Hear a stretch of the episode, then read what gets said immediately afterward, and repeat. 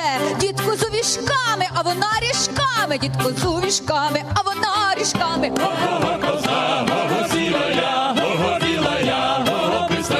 Ой, розходися, розвеселися по сьому дому,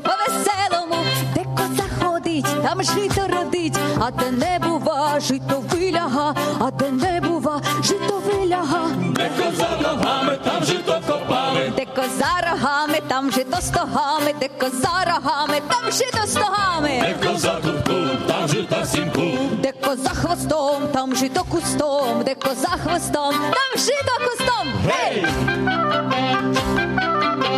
А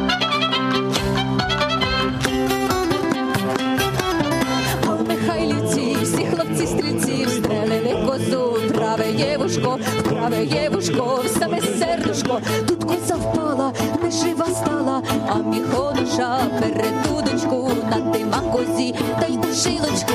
Уставай, коза! Ставай сірая! Господиня йде! Ковбасу несе, мірко гречечки, на варенички, та ще й голубець На цьому кінець, на цьому кінець! Продовжуємо нашу передачу. Цю годину з вами буду я, Оксана Побережник, і ми поговоримо на початку програми про загадки юліанського і григоріанського календарів. Практично увесь світ живе за григоріанським календарем, який визнали більш точним і доцільнішим, ніж юліанський. Але деякі країни і релігійні течії і досі живуть за останнім. В Україні вже майже століття святкують Різдво 7 січня за старим зразком, а в Європі 25 грудня. Юліанський календар був запроваджений у 46-му році до нашої ери за ініціативи Юлія Цезаря, який був першим консулом в Римі. Він звернувся до Олександрійського астронома Согізена, щоб той адаптував римську календарну систему до єгипетського сонячного календаря. Римський календар був дуже невпорядкований. І до того ж, Цезар був верховним понтифіком, який кожного разу змушений був призначати початок нового року. У римлян новий рік починався з першого Мартіуса Марта, але Цезар дав розпорядження перенести початок нового року на январь. Тому зараз у цей час Сенат затверджував бюджет і військові походи, і тому вирішили, що місяць січень буде найбільш доречнішим для початку нового року.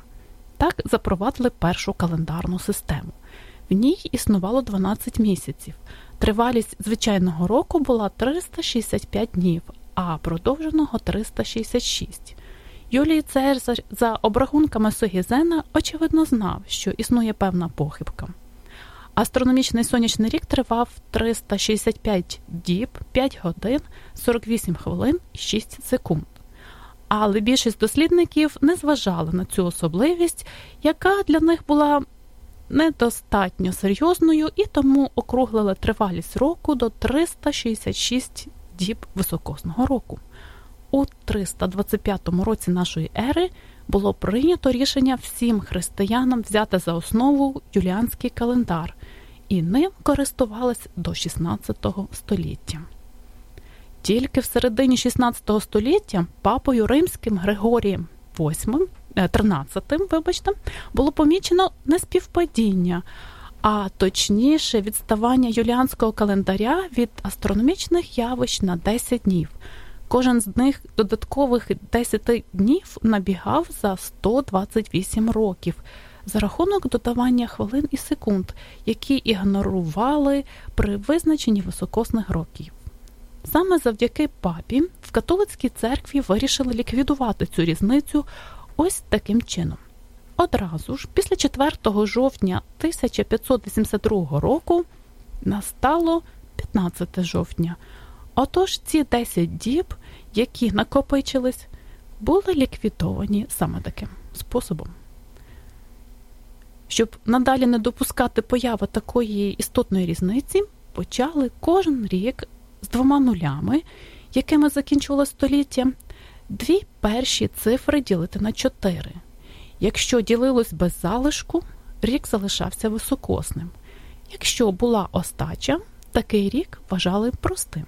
Наприклад, якщо взяти 1700 рік, 17 на 4 без остачі не ділиться. Тому такий рік будемо вважати простим. За 400 років з 1600 до 2000 таким чином не врахувались три високосних роки 1700, 1800 та 1900. Тож три доби прибралися, і це суттєво зменшило різницю в часі. Тепер зайва доба за григоріанським календарем набігає лише раз у 3323 роки, а не у 128 років. А різниця між юліанським та григоріанським календарем нині складає 13 діб. Чому католики святкують Різдво 25 грудня, а православні 7 січня? 22 грудня день зимового сонцестояння, і цей день найкоротший. Наступні дати 23 грудня, 24 дні приблизно одинакової тривалості, а вже 25 грудня до світлого часу доби додається перша хвилина. Сонце на хвилину раніше сходить. Язичники святкували цю дату як перемогу добра над злом, тепла над холодом, дня над ніччю. День починає збільшуватись, світ відроджується. У християнській традиції 25 грудня пов'язано з Різдвом, народженням Ісуса Христа. Тримаючись за юліанський календар, виходить, що ми, православні, прогавлюємо цей момент і святкуємо тільки 7 січня, коли вже два тижні як день подовжений. У нас церква живе за старим стилем, тому різниця між реальними астрономічними процесами становить 13 днів. Григоріанський календар ближчий до астрономічних явищ, ніж юліанський, і святкування визначених дат за ним є логічнішим і адекватнішим. Запровадження григоріанського календаря протестанти прийняли у XVIII сторіччі. Англія, Норвегія, ряд інших країн протестантської віри теж прийшли на нову систему літочислення. А от православна церква поки ні. У принципі, Константинопольський патріарх погодився з раціональністю і доцільністю нової календарної системи, але суто через певно політичні міркування, можливо, і деяке ворогування між католицькою і православною церквами, на неї, на цю систему досі не перейшли і дотримуються юліанського календаря. Коли московському патріарху запропонували перейти на Григоріанський календар, а таку пропозицію, зокрема, зробив московський цар Петро І, той заявив: ліпше, нехай уся земля піде в пекло, але одним календарем з римським папою ми жити не будемо. В Україні Григоріанський календар почав діяти в Українській Народній Республіці з 16 лютого 1918 року. Відтоді цей день стали вважати 1 березня 1918 року. Українські ж православні і греко-католицька церкви живуть за юліанським стилем. Високосні та прості роки. Земля обертається навколо своєї осі не рівно 365 днів, а 365 днів приблизно з чвертю. Чверть 6 е, годин. Тобто в астрономічному році, е, який найбільше відповідає руху сонця, ми це бачимо з землі. А 1 січня 2000 року 365 діб, 5 годин, 48 хвилин, 45 і 19 сотих секунди. Тож кожний четвертий рік набігає приблизно одна зайва доба. Тобто перший рік триває 365 днів і 6 годин, другий завершується через 365 днів і 12 годин, і так далі. Ось таке цікаве порівняння юліанського і григоріанського календарів. Сподіваюся, в майбутньому таки католицькі церкви домовляться про один календар, тому що особливо нам тут, православним і греко-католикам, досить важко сприймати отаке різне святкування, е, тому що весь все суспільство святкує 25 грудня, а ми так традиційно разом зі своїми сім'ями, які в Україні є, продовжуємо не тільки святкуємо 7 січня, а продовжуємо. Звичайно, наші свята тягнуться практично місяць. Ось так цікаво нам тут живеться. А зараз вам хочу запропонувати ще одну колядку від гурту Еней.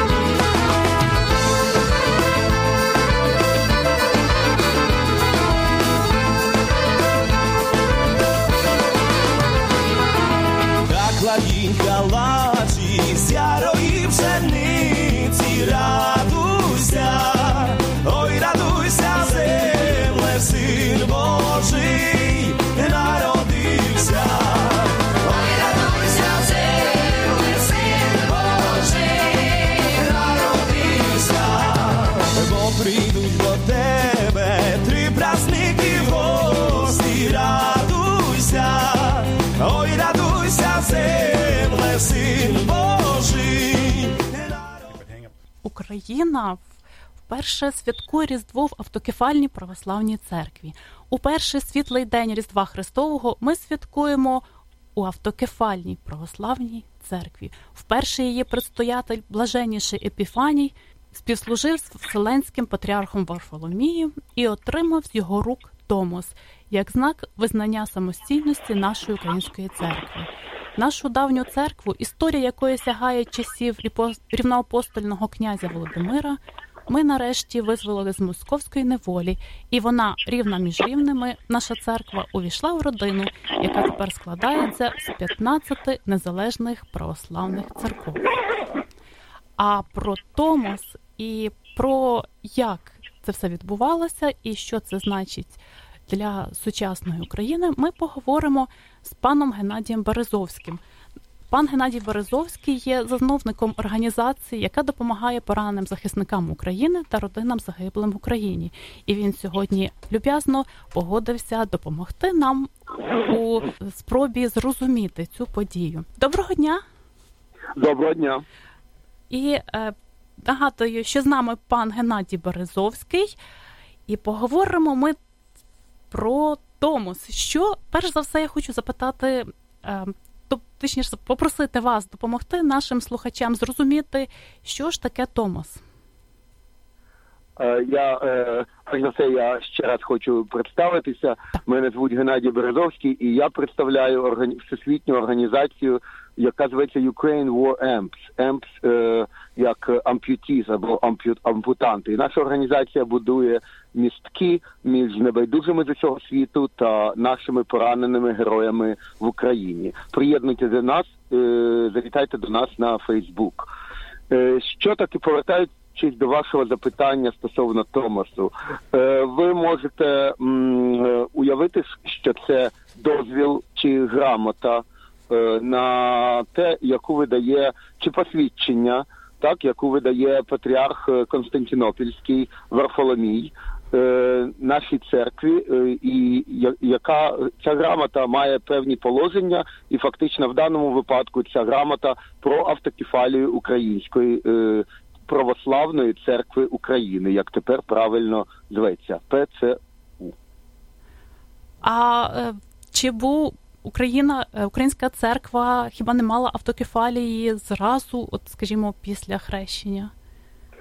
Дивіться, е, після е, давайте так е, говорячи просто народною мовою, ми були як філіал. Тобто, якщо якась, скажімо, країна чи якийсь нарід сьогодні хоче, скажімо, стати православним і відкривати свою церкву, у них, скажімо, немає, у них немає тих книг у них немає тих книг перекладених, скажімо, біблії на їхню мову. У них е, немає е, бази, у них немає, скажімо, е, священників, у них немає матеріальної бази, у них немає церков, немає того, немає цього. Таким чином, якщо якийсь нарід хоче сьогодні стати православним, він звертається до тих, хто вже має досвід з цього, хто знає, що це таке, і скажімо наприклад, ми, як Україна, можемо вже багато е, в чому допомогти. Ми можемо надіслати своїх священників. Ми можемо сказати, ось вам Біблія. Ми можемо допомогти перекласти ту Біблію на місцеву мову. Ми можемо, е, тобто, е, фактично, ви потребуєте куратора щоб вивчити щось нове, започаткувати щось нове, нове, що вже десь кимось започатковано. Ви не відкриваєте там Гамерики чи е, колесо знову. Тобто, ви прохаєте інших допомогти, і таким чином. Ви не можете бути незалежними чи автокефальними, чи ще кимось, бо ви повністю залежні від вашого вчителя. Ви є учнем. Тобто, вже за тисячу років Україна зробила такий величезний крок у встановленні, я б сказала так, самостійності у практично рівноправності з Константинополем, так? Е, тисячу років назад Україна зробила важливий крок вибору е, християнства як е, головної релігії в Україні. Тобто, це був, мабуть, головний крок, і знову ж таки цей крок, якщо проводити паралель з сьогоденням, відповідає е, і е, нашому сьогоднішньому. Е, напрямку до Євросоюзу. Тобто, ми зробили тоді тисячу років назад. Україна, як представник і частина Європи, зробила свій європейський вибір бути християнською країною, і це Україна зробила незалежно. Але далі, е, ясна річ, нам була потрібна допомога греків. Е, на перш за все, ми повинні усвідомлювати, що Е, греки греки знаходились Константинопіль дуже недалеко від Криму, від Херсонесу, і це там мені здається е, відстань, ну там може 300 миль чи щось таке. І е, це перш за все, куди б і узберіжжя, узберіжжя Криму воно було фактично Феодосія, Євпаторія, це все грецькі міста. Тобто, ми спочатку звернулися до грекам, до греків, сказали допоможіть. Якщо б Україна обрала іншу релігію, то вона б звернулася там до хазарів чи до, до хазарів чи до скажімо, католицької Європи. Але в даному випадку ми обрали релігію, яка була у Візантії, то ми звернулися до Візантії. А частково е, Крим, Судак, е, Феодосія, Євпаторія фактично е, частково були території Візантії. Також, тобто, у нас був безпосередній зв'язок з Візантією, і Візантії було е, логічно і природньо надати нам допомогу. Тим паче, ясна річ, Візантія е, е, за, е, зацікавлена в тому, щоб е, в те, що вони вірять, вірили інші, щоб їхня паства зростала. Але як так сталося, що Московія ж утворилася значно пізніше від Київської Русі, і пізніше це сталося вже після хрещення Київської Русі. Як так сталося, що е, Москва отримала такий е, сильний вплив на самоукраїнську православну церкву? Москва нічого не отримувала, і е, вплив, якщо ви говорите про вплив, то то ясна річ війни, загарбництво і Москва фактично можна так сказати, знову ж таки говорячи мовою сьогодення, анексувала церкву. Анексія вона відбувається різними шляхами. В тому числі шляхом руйнації церков, ви це знаєте, Е, пам'ятаєте з нашого нещодавнього минулого в 20-30 роки. Вона е, вона е, ви знаєте, що митрополита в Києві було забито в 18-му році багнетами, москалями. Тобто, це не цей вплив, це фактично те, що було зроблено, це. Це кримінал, це насильницьке привласнення або анексія, можна сказати, церкви. Ну так як але... одного з самих впливових інститутів в Україні. До речі, так, це це якраз у цей комуністичний режим до того приклався, але роками раніше. От київські патріархи, наскільки я так трошечки знаю з історії, їздили чомусь в Москву, жили там довший час і мали такі тісні зв'язки саме з російським і урядом, і з російською церквою, і як це відбулося? Дивіться, коли я, це відбулося? Я думаю, е, я е, перш за все, я хочу сказати, що в таке світле і радісне е, свято і події, як сьогодні. Шкода говорити про е, щось, що пов'язано ага. зі Стали зі Сталіним, чи з там з Петром І, чи з тією диявольською стороною цієї справи. Але якщо е, ми вже хочемо говорити і торкнутися цього е, цієї темної сторони, то е, вперше за все ми маємо е, домовитись, що ми називаємо чим. Е, треба усвідомити, що назва е, Росія у Московії з'явилася менше 300 років назад. Таким чином, якщо ви говорите про російську церкву, ви говорите якщо взагалі можна вживати таке поняття, то йому лише 200 з гаком років. Uh-huh. Як, тобто, якщо ви говорите про е, все, що відбувалося, скажімо, у 17 і 16 столітті, то ми можемо говорити про московську релігійну організацію, не російську, тому що московити не називали себе так, не зна такого слова вони тоді не винайшли і такими себе не вважали, і назви такої не мали. Таким чином, е, і якщо ми говор повертаємося до впливу е, московської е, оцієї релігійної організації на українську, це було пов'язано з на українську церкву, це було пов'язано з тими часами, скажімо. Е, з давніми часами, коли е, е, коли Візантія пала від під під турками і утворилася Османська імперія. Патріарх Константинопільський не міг надати особливо. Він був дуже послаблений.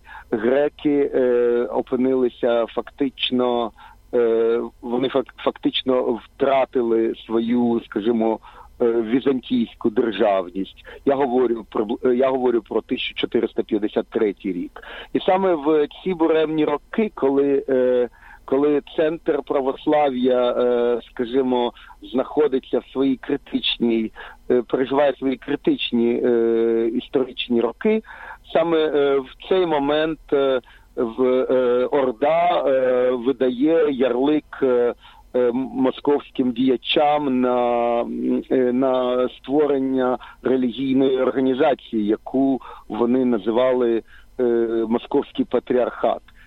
І ця релігійна організація з ординським з ярликом хана і кожний митрополит ставленик хана навряд чи Е, е, правильно сприймати е, цю релігійну організацію як що-небудь те, що сьогодні називається християнством і православ'ям. Особливо е, не можна, і ви знаєте, сьогодні це питання піднялося, що Томаса не немає в московського патріархату і ніколи так, не було. Так. Тому що тому що Томос, який тому що Томос видається е, видавався і видає і видається патріархом в Константинополі, в Візантії, а ярлик ординськими ханами. Таким чином, е, організація, яка мала ярлик, вона в принципі самопроголошувалась як хотіла. І якщо ви відкриєте в Вікіпедію е, на Російська православна церква, то ви побачите, що це самопроголошена е, організація, самопроголошений московський патріархат. Е, Таким чином, але тут справа така: там ви як хочете, так себе і називаєте. Просто що ми, як е, скажімо, е, інша сторона, маємо усвідомлювати, що сама назва це є одне, але це не є те, що ми маємо на увазі під е, православним християнством. Ну так, була там якась така темна історія в давні віки зі спробою як підкупу ну, Константинопольського ні, дивіться, Ми не повинні сприймати це прямо так під підкупи і хаба, хабарі, то то зрозуміло, то то прийшло все з ордою, і це частина московського режиму і сьогодні. Але ми говоримо не тільки про той, скажімо, всім який здається всім далекий 1448 рік, але ми так само говоримо про 1943 рік, коли Сталін. Е, витягнув кількох митрополитів з Гулагу, з концтаборів, е, привів їх до себе до Молотова, до Карпова, і вночі на 4 вересня вони вирішили створити організацію, яку Сталін вирішив назвати е, російською російською російським московським патріархатом і православною цер, церквою Е, всія Русі.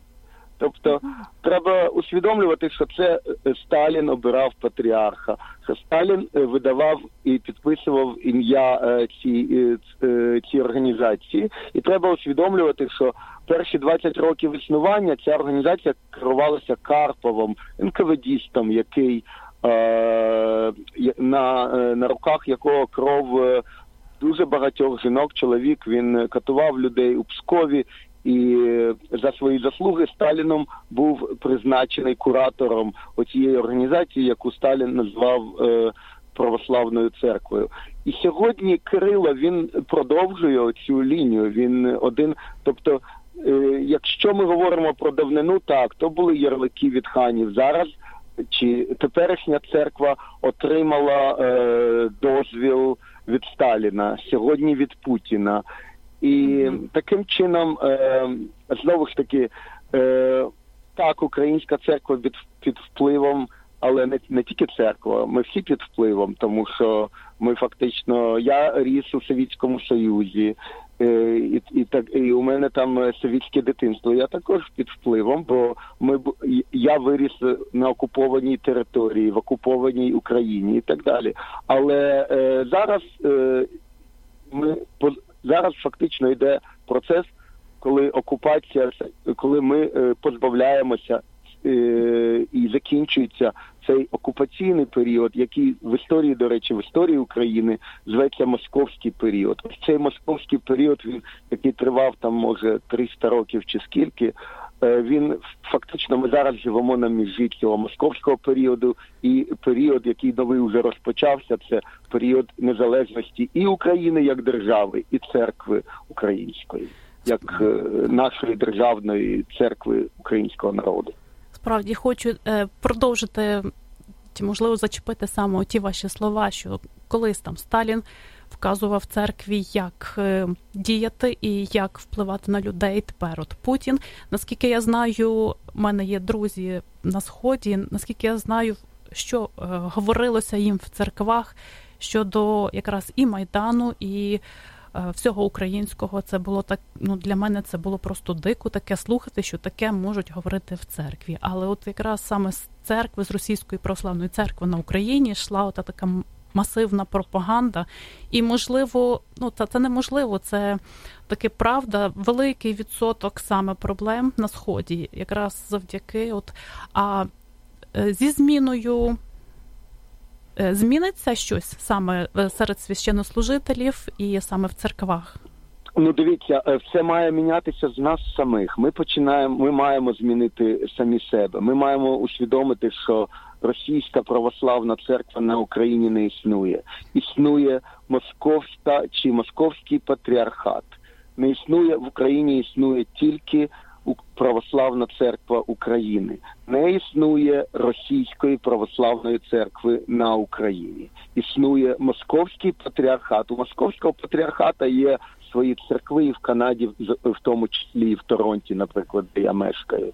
Але е, ми маємо е, зрозуміти, що е, нам треба змінювати нашу риторику і наше усвідомлення того, що відбувається, адже вони е, ведуть свої війни саме е, базуючись на оцих е, рештках совітського світосприйняття, яке ще в нас живе. Але сьогодні можу привітати всіх. Якраз сьогодні, здається, так е, отримали уже всі повні підписи, всі всі члени синоду підписали цей Томос, і всі церкви в Україні вже не є московського патріархату. Вони, здається, всі вже об'єднались. Так, три автокефальна Київського патріархату і от колишня московського. Е, вони вже всі об'єдналися в українську автокефальну церкву. І вже такого не існує. А яка ситуація на сході, скажімо, Донбас? Ну, дивіться, е, ситуація, е, знаєте, як е, грубо кажучи, ну я вам наведу такий простий приклад. Ось ви сьогодні одружуєтесь. І ви отримуєте цей документ про одруження. Але що у вас змінилось від вчора, скажімо, вчорашнім днем вівторком і завтрашнім четвергом? приблизно те саме. Ви та сама людина, вам дали це посвідчення, але е, начебто нічого не змінилось. Усвідомлення? Але потім у вас у вас з'являться у вас з'являються діти, ви маєте родину, ви ви повністю у вас багато чого в житті. Ви живете іншим життям. Сьогодні у нас така сама е, ситуація в Україні. Ми отримали Томас сьогодні. М, так, нічого не змінилося між учора і завтра. І це те, що е, синок сьогодні підписав Томос, сама ця підпис нічого не змінила всю секунду, але вона змінила усе. Тобто ті зміни, які е, ми очікуємо, що відбудуться, вони відбуватимуться. Вони це візьме час. Це частина нашої е, багатовікової боротьби за себе. Тобто Е, Так, я сьогодні спілкувався з нашими пораненими з м, Волині uh-huh. і з, м, з Луганщини. І так, е, на Луганщині багато церков, які належать до uh-huh. до Московського патріархату. Так, на Волині, е, в тому селі, де е, мешкає поранений Юрко Мелюх, є одна церква, е, яка е, до сих пір належить до Москви, одна, яка належить до е, до Православної церкви України. Так, щороку віряни України фактично жертвують дуже багато коштів, ну, приблизно мільярд доларів, які йде до Москви. І так ця ситуація буде змінюватися. І ви знаєте, ми з вами навряд чи нам варто, скажімо, гадати і намагатися передбачити, чи воно зміниться, е, скажімо, за місяць чи за 10 років. Але ми з вами точно знаємо, що воно зміниться, і воно зміниться на бік е, православної церкви України. Це однозначно, це вже повороту назад не буде, тому що це настільки серйозна справа. Готувалася практично ці документи, практично рік. А е, така моральна підготовка і настрої це століттями, напевно, вже було такі бажання в людей. Дивіться, е, настрої, е, ви знаєте, принаймні активна боротьба за оцю автокефалію, за оцей Томас, вона відбувається сьогодні. Ми можемо певно сказати, що вона відбувається 100 років. Сьогодні ми можемо певно сказати, що розпочалася вона з Е, з початком е, історії з перших днів Української Народної Республіки. Так. І ось зараз фактично ми живемо у рік століття народ Української Народної Республіки, і за кілька тижнів у нас е, злука Української народної і е, західно е, західноукраїнської народної республіки УНР і ЗУНР. Тобто ми живемо дуже в такій буремні і цікаві і, е, віко, і історичні часи. І ця боротьба е, триває 100 років. Ми не маємо все ж таки е, думати, що за рік ми зробили автокефалію. Що ж ми тоді робили 300 років до цього? Ну, це документи. Ну, за рік це тільки документи. Ми, ви знаєте, ми щасливі з вами. Наша генерація щаслива засвідчити е, і побачити на власні очі і почути про цей Томос. Ми просто е, ви знаєте, ми е, отримали благословення. Е, стати свідками цієї події, і ми маємо не забувати і вшановувати наших е, батьків, дідів, прадідів, які наближали нас до цієї події. Е, я би сказав, з принаймні з 1654 року, чи коли сталася анексія української церкви. Тобто Е, так, наші прагнення і те, те, що відбулося, це відбулося зусиллями багатьох поколінь за принаймні за останні 100 років. І ви знаєте, автокефальна церква були спроби її заснувати 100 років назад, і е, польська церква е, саме в 20-х е, роках і отримала е, автокефалію, а українська церква. Е, в Україні не змогла це отримати, бо Україна застала е, окупованою, стала окупованою більшовиками. Угу.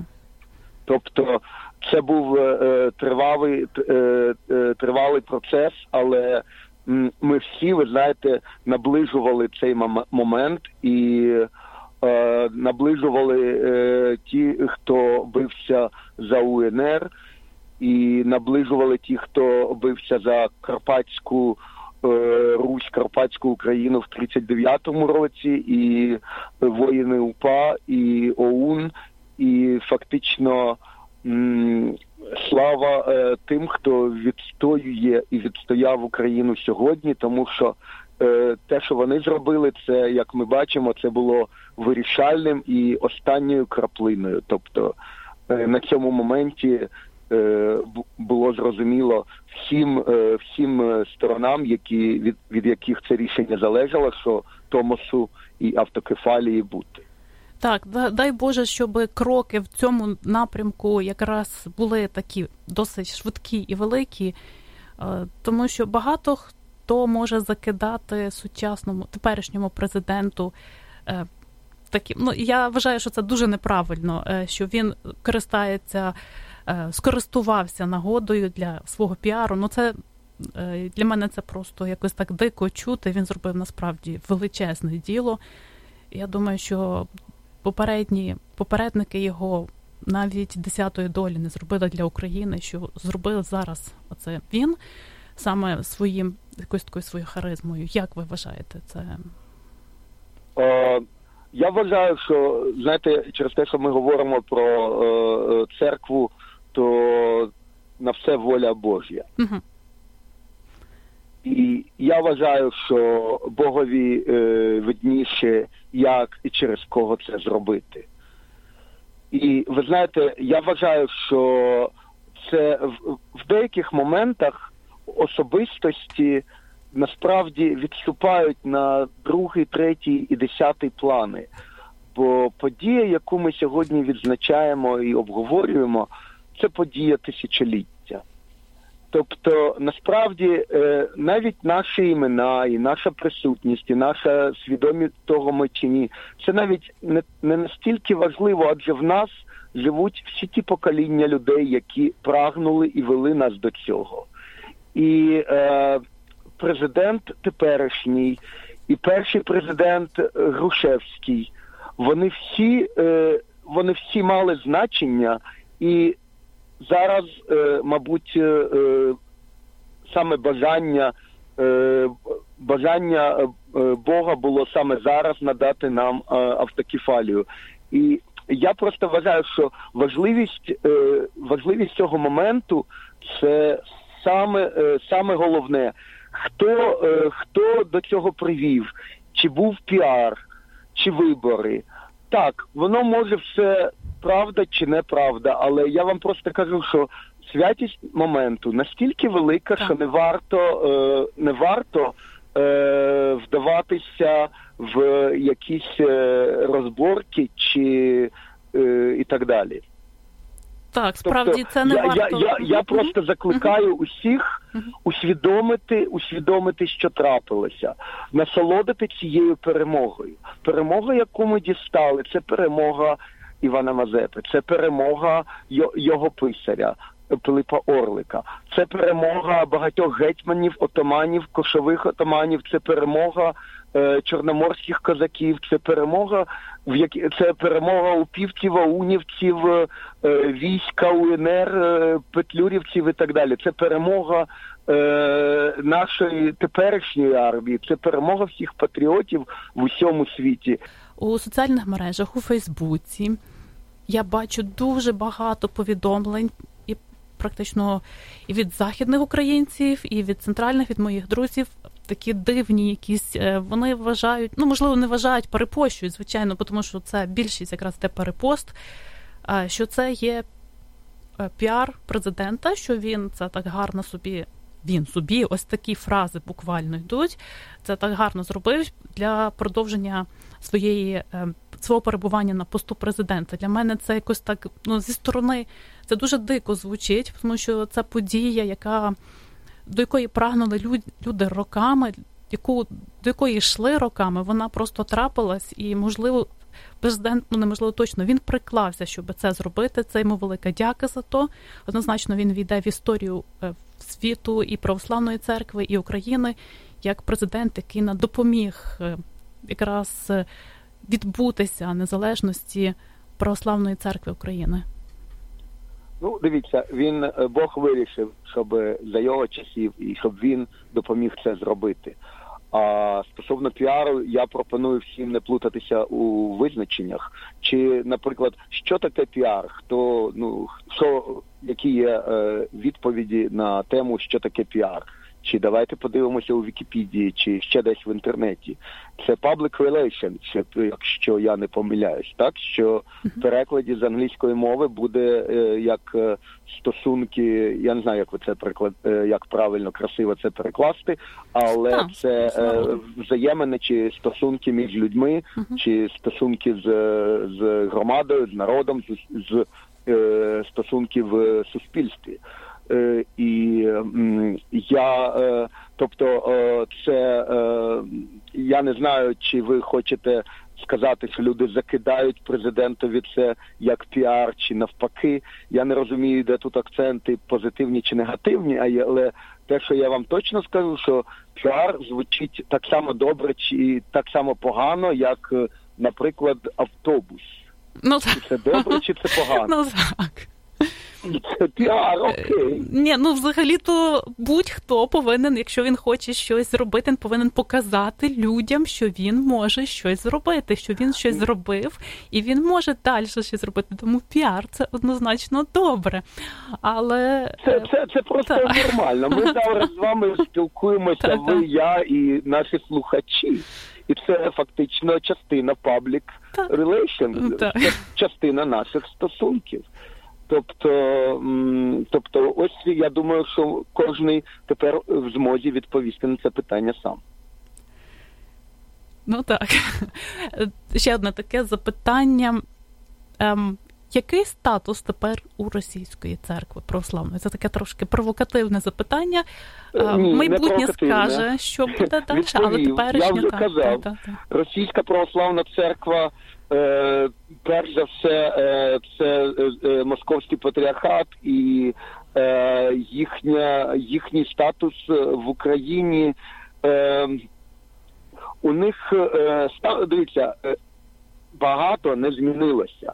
Бо перш за все зміни відбудуться в наших головах, в нашій свідомості, в нашому менталітеті. Ми повинні усвідомлю, усвідомлювати, е, куди ми йдемо, до якої церкви і так далі. Але тобто, кожен, кожен вірянин має почати з себе. Це по-перше. А по-друге, е, статус, дивіться, знову ж таки, я вам наведу приклад, я у Торонті, і тут у нас є українська церква, і греко-католицька, і є московські, і московські церкви. Тобто вони є, і є багато багато інших релігійних установ різних країн, різних зовсім різних. Тобто так само і в Україні є. Є є синагоги, є є мечеті, є московська церква. Тобто її статус такий же статус, як і інших, скажімо, релігійних установ, які присутні в Україні. Просто вони це не є православна церква України. Це є щось інше, але воно є. Тобто, якщо це є московська православна церква, це вона трактується на такому самому рівні, от як православна, чи це можливо просто назва якась як е, насправді вони ж не мають якоїсь е, Дивіться, вони зараз мають вони е, зараз зараз Порошенко і. Верховна Рада вони підписали указ. Має має ця установа, ця релігійна установа має поміняти назву відповідно з українським законодавством, uh-huh. тому що вона, тобто вона має називатися так вона має змінити назву, адже вона не має права називатися е, там православна.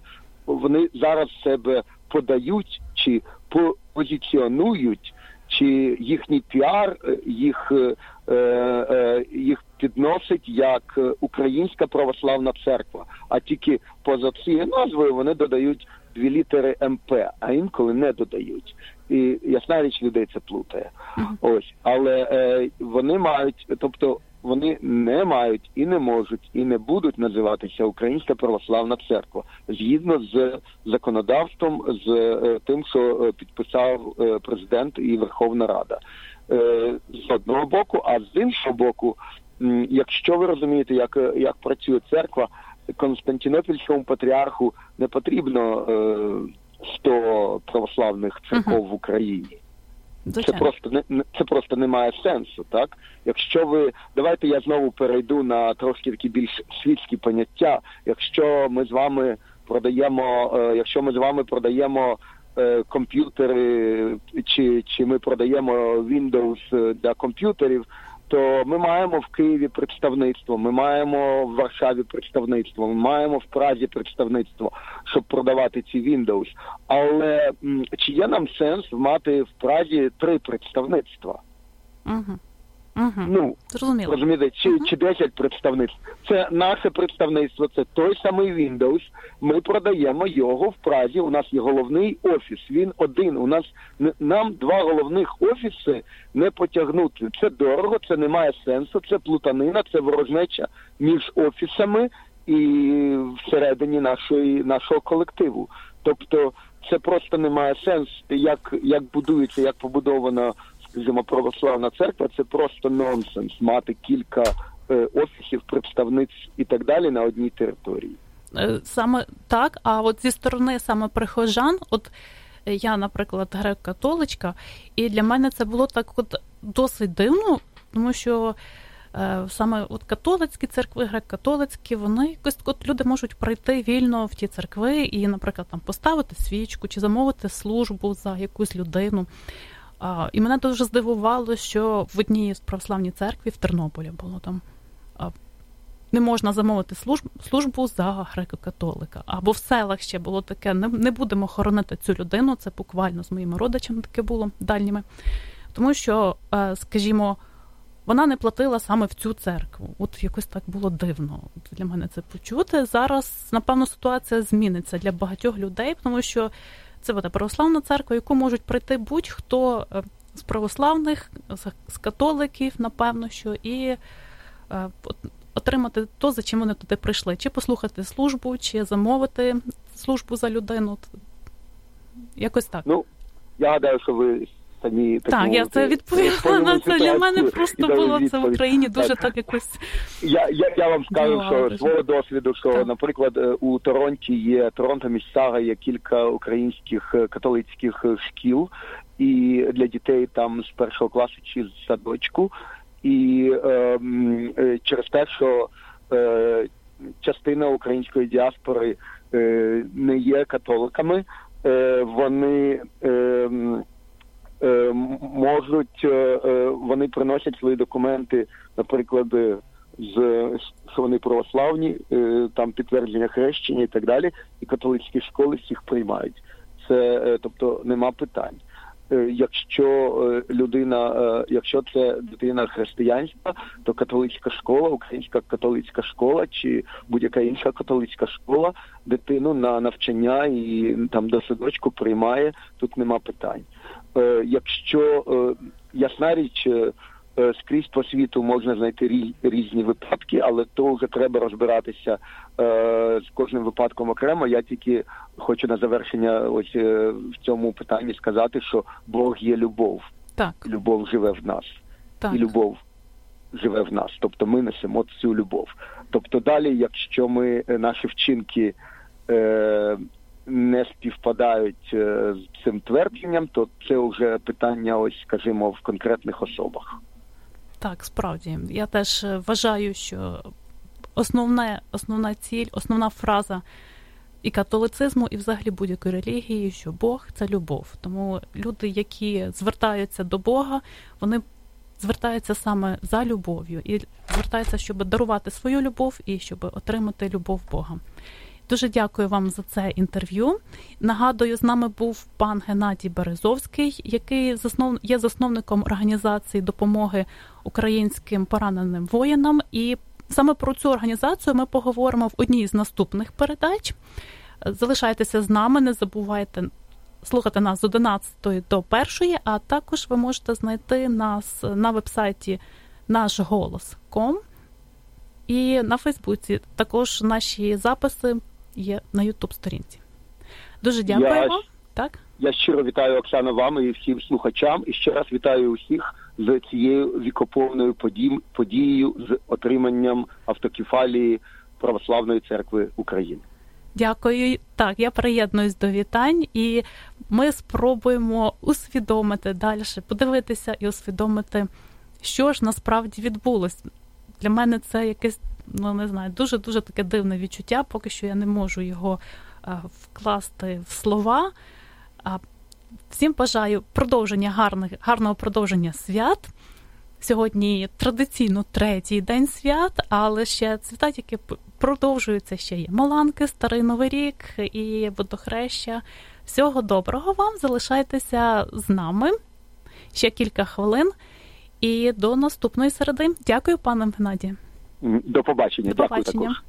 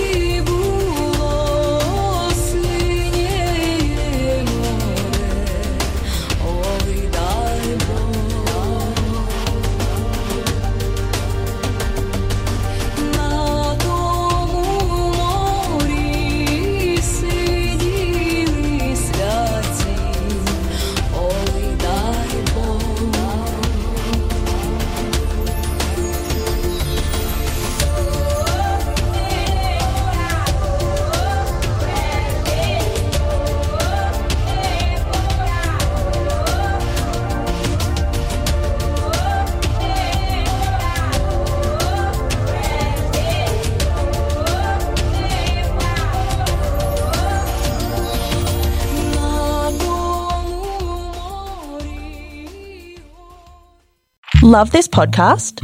Support this show through the ACAST supporter feature. It's up to you how much you give, and there's no regular commitment. Just hit the link in the show description to support now.